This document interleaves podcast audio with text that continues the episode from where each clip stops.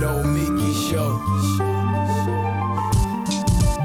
Clash momentarily for class solidarity. Cash circulating, give the masses back its currency. Greed from elites, oligarchs stay fed. Deep state, fake fed. Everybody break bread. Racism, homophobia, sexism, religion in this melting pot. We live in time to build a new system. Unionize labor rights. Highlight the issue. Talking heads left is best. The saga continues. Continues. The No Miki Show. Hello and welcome to the Nomiki Show. It is Fem Friday, November 12th. November 12th. Oh my God, we're almost into 2022. Wow. Okay, so I say that just because it kind of kind of sunk in that it has been almost a year since Joe Biden has gotten elected. It's been a year since we defeated Donald Trump, and yet Donald Trump still is playing an active role albeit with less regulation since he's not in the presidency, in building a movement, raising money, and organizing his extreme, extreme far right agenda, fascistic agenda. I think, you know, a few years ago when he was running in, say, 2015, and we said things like, there are hints of fascism, people said, oh, you're just, you have Trump derangement syndrome. You're too obsessed. This is a cable news thing. Except sometimes you can have two things that are true at the same time. Yes, he's a cable news thing. Yes, they loved making money off of him. Yes, some people did have Trump derangement sy- syndrome, but simultaneously, the guy has built something, whether he was conscious of it or not. He's riding the wave now, and the Republicans are riding the wave. They have planted seeds, and now these seeds are popping up in with an infrastructure that has been built and funded by the Koch brothers, the Tea Party, other uh, the Heritage Foundation, all of these different organizations out there, and of course uh, the media. And so you now see far right wing candidates sprouting up all over the country, and they're spreading their message, and they're angry, and they're hateful, and they threaten to kill leftists. They're on the streets. They're Proud Boys. They're Boogaloo Boys they're they're they're gun toting women who would love to take on AOC on the floor of the Congress. They're spreading hate online and not being held accountable. They're spreading hate on the streets. They're supporting Kyle Rittenhouse. They're calling us all rioters. They're creating race wars and culture wars. They're attacking women and they're getting away with it. And they're getting away with it because the Democrats do not exist. And where they do exist, say the presidency, the Senate, and Congress, they really stand down. So if we move two years from now, if we're sitting here on election night, which will literally be two years from now, and we look on election night and see that we lost the Senate and we lost Congress and we lost the presidency, I want you to start thinking about this right now. What does that mean? How far right, how much further right can we get? Democrats have basically surrendered democracy over to Republicans because these Republicans are getting elected and they're using every loophole possible passed through Democratic Senate or passed through, you know, Democratic Congress or not because Democrats don't wage a war on the ground and don't have parties in every state that are fully operational and funded, recruiting candidates. We are not doing everything we can. And four years from now, five years from now, six years from now, we should all look back and say, what could we have done? Well, guess what? This is the moment where we could do something. And I'm not saying that we're able to move Nancy Pelosi and awaken her or Joe Biden and awaken him. But what I can say is if you're a progressive, if you are from the working class, if you are a Starbucks employee in Buffalo or an Amazon worker in Staten Island or in California or nurse organizing in Buffalo, Buffalo's got a lot of news this week. Uh, you should maybe run for office. Because one thing that is very hard for Republicans to fight against is when working class people have a union background and lean into that union background, run. And they run against people like Chris Jacobs, who's in New York 27. He's a he's a Republican, he's an oligarch. The average income in, in, in New York 27 is around $60,000. You slice out one little part of that district, it's probably down to $35,000 a year. Chris Jacobs is not representative of that part of Buffalo. So wouldn't it be great to have a Starbucks worker run against him? Talk about what they're facing in their community? I think that's how you defeat Republicans. Or if you're in Arizona, you lean into the fact that uh, you're one of the teachers who organized and was part of the Red State Rebellion. You run against some fascist twerp who was part of the insurrection. Might resonate with voters. Voters love their teachers. So, this is, we got to start thinking about how we creep into power and not rely on Democrats. We can shout at Democrats, we can get mad at them, we can even pressure them in unique moments. It's good to pressure Joe Manchin, it's good to pressure uh, Kyrsten Sinema, but we got to pressure Chuck Schumer. He is not doing everything he can. And clearly, Joe Biden isn't either. All right, we have a wonderful show today. It is Fem Friday. We'll be right back with Akela Lacy.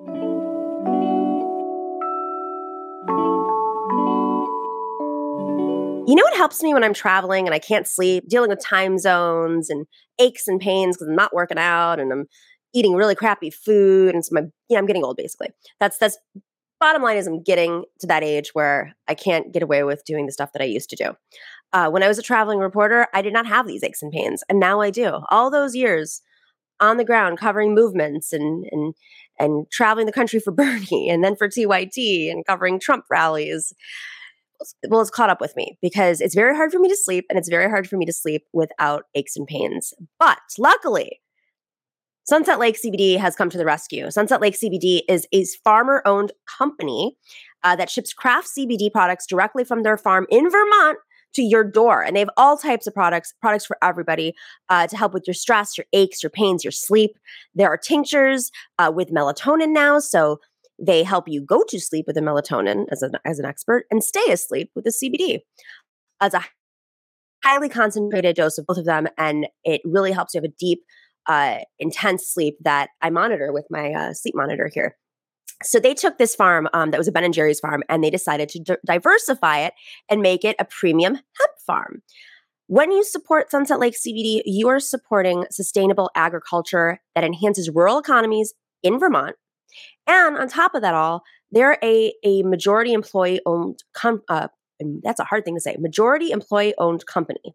They pay their workers a minimum wage of $15 an hour and up. And they support independent media like our show, The Nomiki Show, The Majority Report, those guys, and David Pakman. Uh, so definitely, if you have a chance, go check out sunsetlakecbd.com. You can get 20% off of your entire order.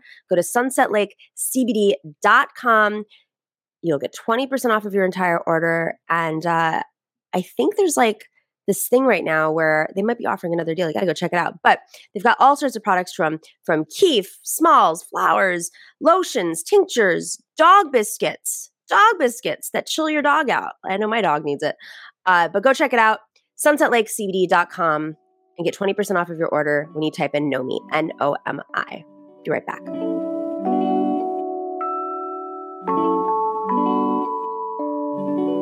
Welcome back to the Nomiki Show.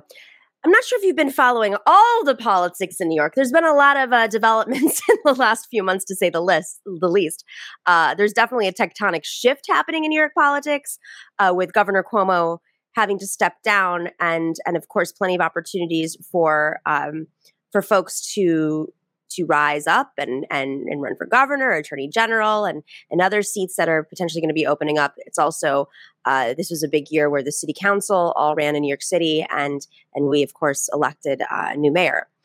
With that being said, I'm sure you saw what happened in Buffalo with India Walton. So how does that relate to our next story? Well, there's a man named Jay Jacobs who is uh, in charge of the Democratic Party in New York. The Democratic Party was a, and I say was because this is important, was essentially a utility of Governor Cuomo. Um, he appointed people. Some people tried to break through and and get elected to the uh, the committee positions. And there are a few progressives here and there, but it's been very very hard to break through the Democratic Party in New York. So much so that Democrats, some Democrats who aren't even that progressive, just don't interact with the state Democratic Party. And part of the reason is it's it's New York. You know, there's not really a Republican Party, and and if there is, it's it's focusing on upstate races. Um, so when I was on the Unity Reform Commission, as you guys know, uh, this this occurred, you know, in 2017 through through 18. We toured around the country, and we talked about how we uh, could fix the National Democratic Party, which is also made up of state Democratic parties. And one thing we learned really quickly was that New York State has the second to lowest voter turnout, had the second to lowest voter, turnout in the country, just above Mississippi, a red state. Or, excuse me, Louisiana. Oof, I should know this by heart at this point. So, why did New York State? Well, it turns out they had all these voter restrictive laws. When the New York State Democrats won back the Senate, I'm not saying the party, when they took on, when folks in a coalition took on the IDC, uh, the Independent Democratic Conference that was caucusing with Republicans, which was a foil for Governor Cuomo not to have to veto progressive legislation because it would never get through the Senate. But when the Senate was was really truly controlled by Democrats, when progressives beat the IDC members, they were able to pass a few sets of laws to open up access, consolidate primaries, make it a more democratic state. However, there were a few things left. And despite the Democratic National Committee pressuring the state Democratic Party to issue some of these reforms, despite trying to push them through the legislature, was not able to happen. Well, there were three ballot items this last election that could have improved that.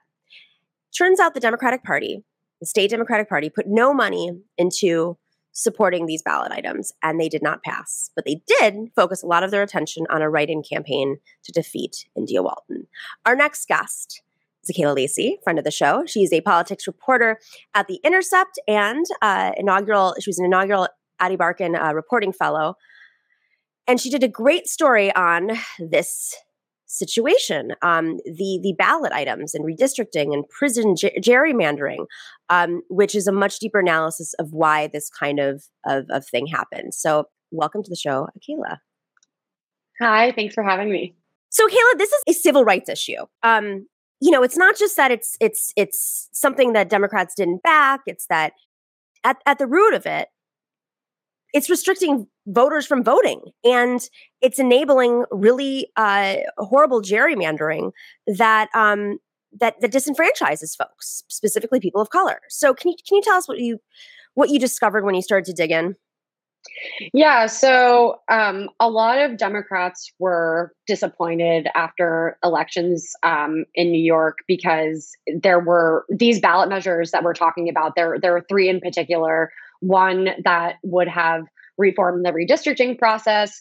Another would have al- allowed um, same day voter registration. And then the other would have um, ended prison gerrymandering in New York at the congressional level. There's already a state law that um, prohibits prison gerrymandering um, in state legislative redistricting. This would have codified that in the Constitution and then extended it to congressional. But people were really surprised because these are issues that poll really popularly with Democrats everywhere, not just in New York, but particularly in New York um, and in New York City, which is a heavily, heavily blue city. Um, to your point, a lot of people pointed their blame at Jay Jacobs, um, chair of the New York State Democratic Party, who seemed to have been, well, he was uh, going out, you know, on different in, in different outlets and, and making different comments in the weeks leading up to the race. Um, m- one of the most famous of which now was him comparing India Walton to uh, David Duke, the leader of the Ku Klux Klan, um, in you know saying basically Democrats shouldn't have to to endorse any candidate. What if it was it was somebody like David Duke? Um, you know the the interesting thing there is that Democrats have often strong armed candidates into backing their endorsed candidate. And so the irony is that, um, you know, the the undertones of what Jacobs was saying is something that a lot of progressives would agree with, but the the the content the content of what he was saying was um, pretty offensive and also kind of ridiculous because the person running against Walton was is you know was working with the Republican Party. Um, but all that to say that Jacobs was very focused on this later after the elections, he told media that the party didn't spend any money promoting any of these three ballot initiatives. Um, meanwhile, the Conservative Party and New York State Republicans spent more than $3 million opposing mm-hmm. the initiatives, um, framing them mm-hmm. as things that would, you know, pr- uh, contribute to widespread voter fraud. And they had a statewide campaign where they were going around touring and talking to people about how bad these proposals would be. Um, you can tell the impact that that had because inside New York City, a lot of people did vote for it. It wasn't, you know, it wasn't overwhelmingly no votes, but a lot of people left it blank. Um, and that is an indicator that people didn't understand what they were voting for. Um, in other city, in other boroughs um, that are, you know, are a little bit more conservative leaning, it, it did fail, which is not all that surprising. But I think um, to your earlier point about turnout, it had Democrats really had had Democrats invested any money in this whatsoever, we're not talking about like more money. They, they said they spent zero dollars on it. I think the state party had done some other efforts to promote it, but you know nowhere near the counter um, campaign that we saw from the Republican side. Had that been the case, then you know they would have had a chance of passing. They probably would have passed. Um, and so we're in a situation now where none of these things are going to go into effect, and you know while Democrats at the national level are sort of debating the um, the life the the life expectancy of their the rest of their agenda items, which include uh, voting rights reform. Um, you know, th- there's a lot of questions about how successful those things will be. Um, what were the margins? Just just uh, so folks have a sense. Yeah, so let me let me pull them up. Um, mm-hmm. I have a link here. Give me one second. So in New York City, um, the measure, hang on, give me two seconds. Three, so three counties had people vote more than 50% in favor of this proposal. Um, in New York City, it was, I think it was like 40% to to the people who didn't pass or or or didn't vote at all or or voted no. Um, oh, here we go. Here we go. So 48%, 48.5% of voters said no on the first proposal. 38% said yes, and 11% left the question blank. Um, statewide, at least half of voters rejected the second two proposals. Um, but again, I think between seven, it says between 17 and 27% of people left the question blank. So this is insane. So the, the, the Republicans, you said that they they toured around um, certain areas. What do they do when they tour around? Was it door to door? Um, and this is by the way, like like just to put this in context, Republican Party is if the Democrats are non-operational, the Republicans are even more so. Yeah. So they basically had like a bus tour. Like they went around to areas, you know, pro- like predominantly conservative areas in New York, um, basically doing like stumping for you know against these proposals. Um, I don't think they were necessarily going door to door, but they had. I, I think some of it was door to door, some of it was just like holding different events and and sort of speaking speaking engagements. Um, but it was called the Just Say No tour, um, and it was they got they reached forty different counties in ten days. So. um, yeah, I mean, I think it's it, you know it's hard to say it's hard to say whether that necessarily like was extremely effective or if it was more effective just because there was no counter programming, you know? That's interesting because it's like this is actually a great symbol. That alone is such a great symbol of the problem that we're facing today.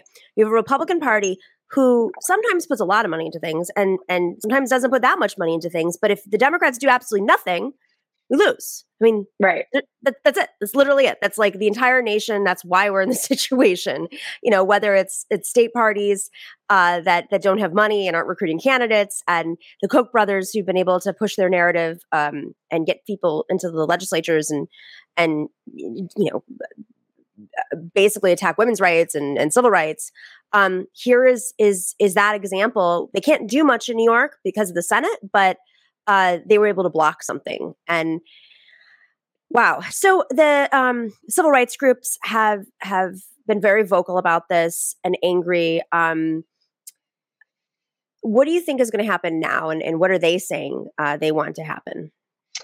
So, um, you know, a lot of groups are still pushing, you know, at the national level for the Biden administration to, to a, you know, pass the bulk of its agenda that it's been trying to do since you know for the last 11 months but b um, they're also they're hoping that you know the backlash that we're seeing among some punditry and some elected officials to democratic results in you know across the board in elections not even just in new york um, won't create a situation like we saw in the 2020 midterms where a bunch of moderate democrats were blaming the progressive wing of the party for trying to respond to calls for police reform, et cetera.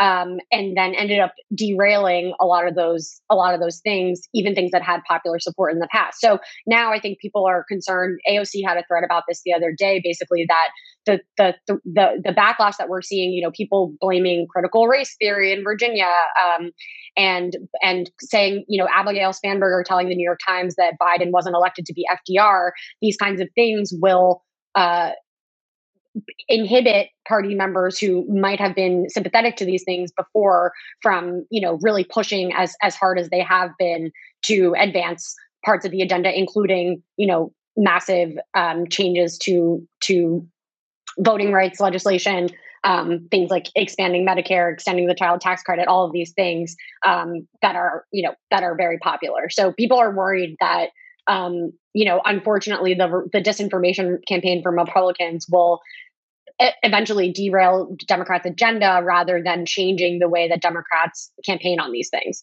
Um, yeah, and and this is coming from civil rights groups in particular. Uh, so uh, sorry, I'm talking a little bit more about like Democrats and, and progressive groups, but I think civil, I, I, you know, I haven't spoken specifically to civil rights groups about um, the voting for the the voting rights aspect of all of this, but I think generally, um, I I think people are I I don't know. It's sort of like a you know they've been asking for the same things for for so long. We've been in a situation where we've been told that these things are going to be on the table, and then they're constantly in sort of this messaging battle re- with Republicans. So you know, it there are there are groups that want you know there are groups. I think people have different um, sort of strategies about how they would how they would want Biden to respond to those things. But I think the bottom line is that they're just like, okay, so when are we like if it's not going to happen now, is it going to happen in a bill later down the road? You know, the administration has suggested that things that don't make it into the spending package, they'll try to do in other packages or other um, other bills, you know, later down the line. So the question is like, how many things will get pushed, you know, off into those buckets?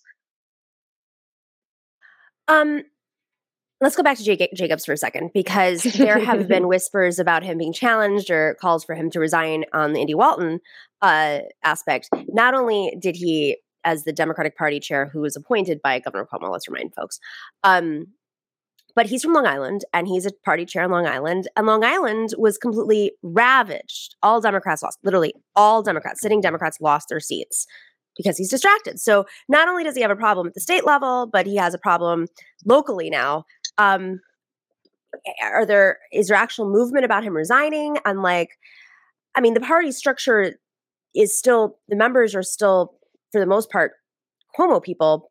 Like if he resigns they're just going to replace him with another another face. Yeah.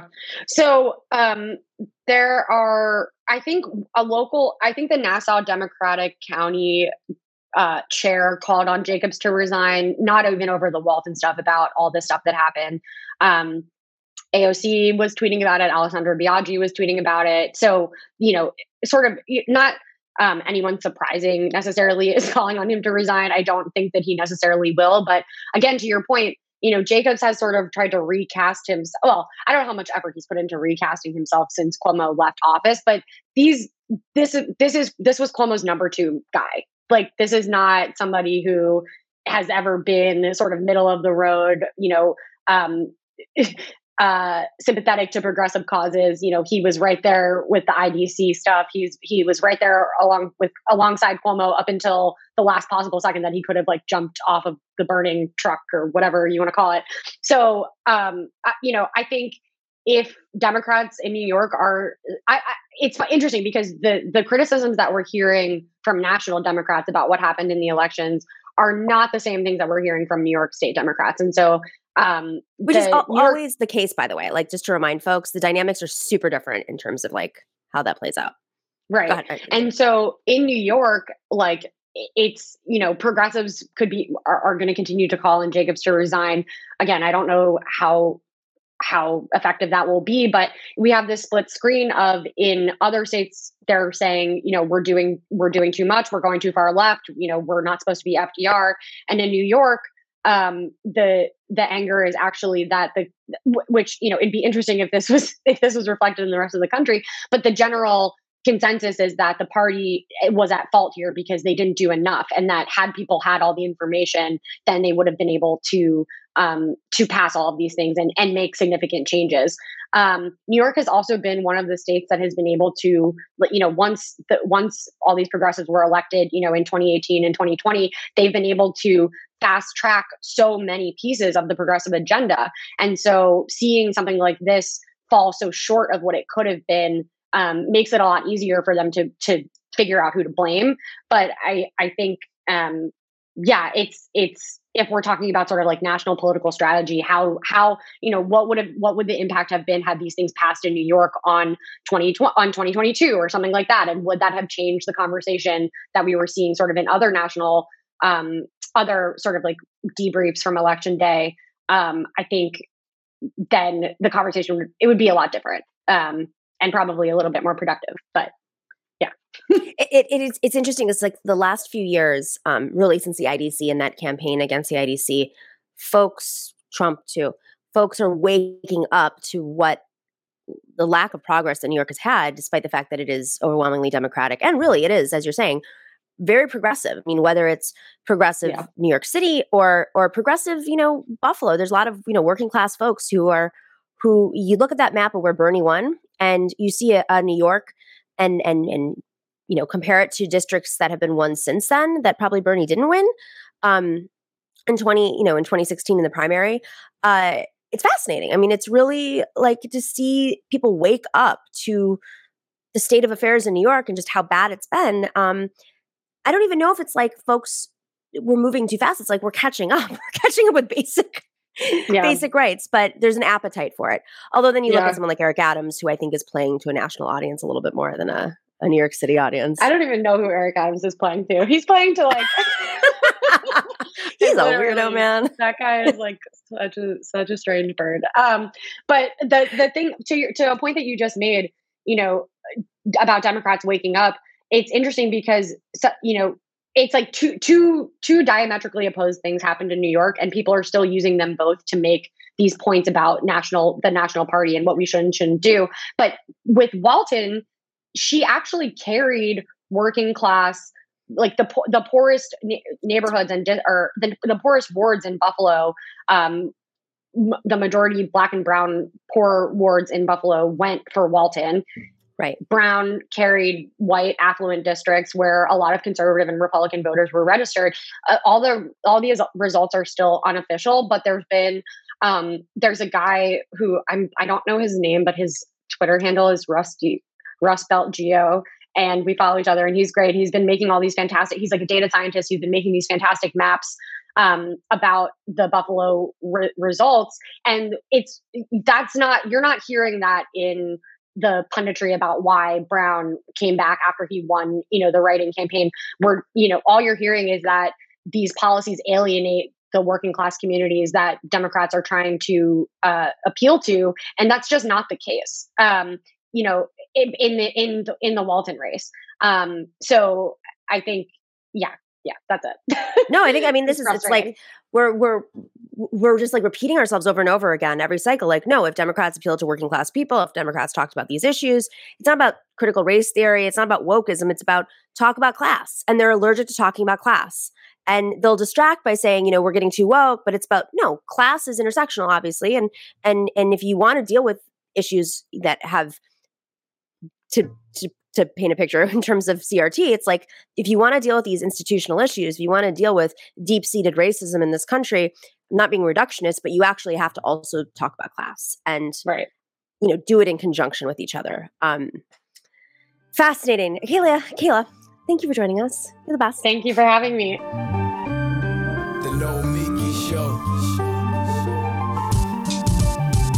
Momentarily for class solidarity. Cash circulating, give the masses back its currency. Greed from elites, oligarchs stay fed, deep state, fake fed. Everybody break bread. Racism, homophobia, sexism, religion in this melting pot we live in. Time to build a new system, unionize labor rights.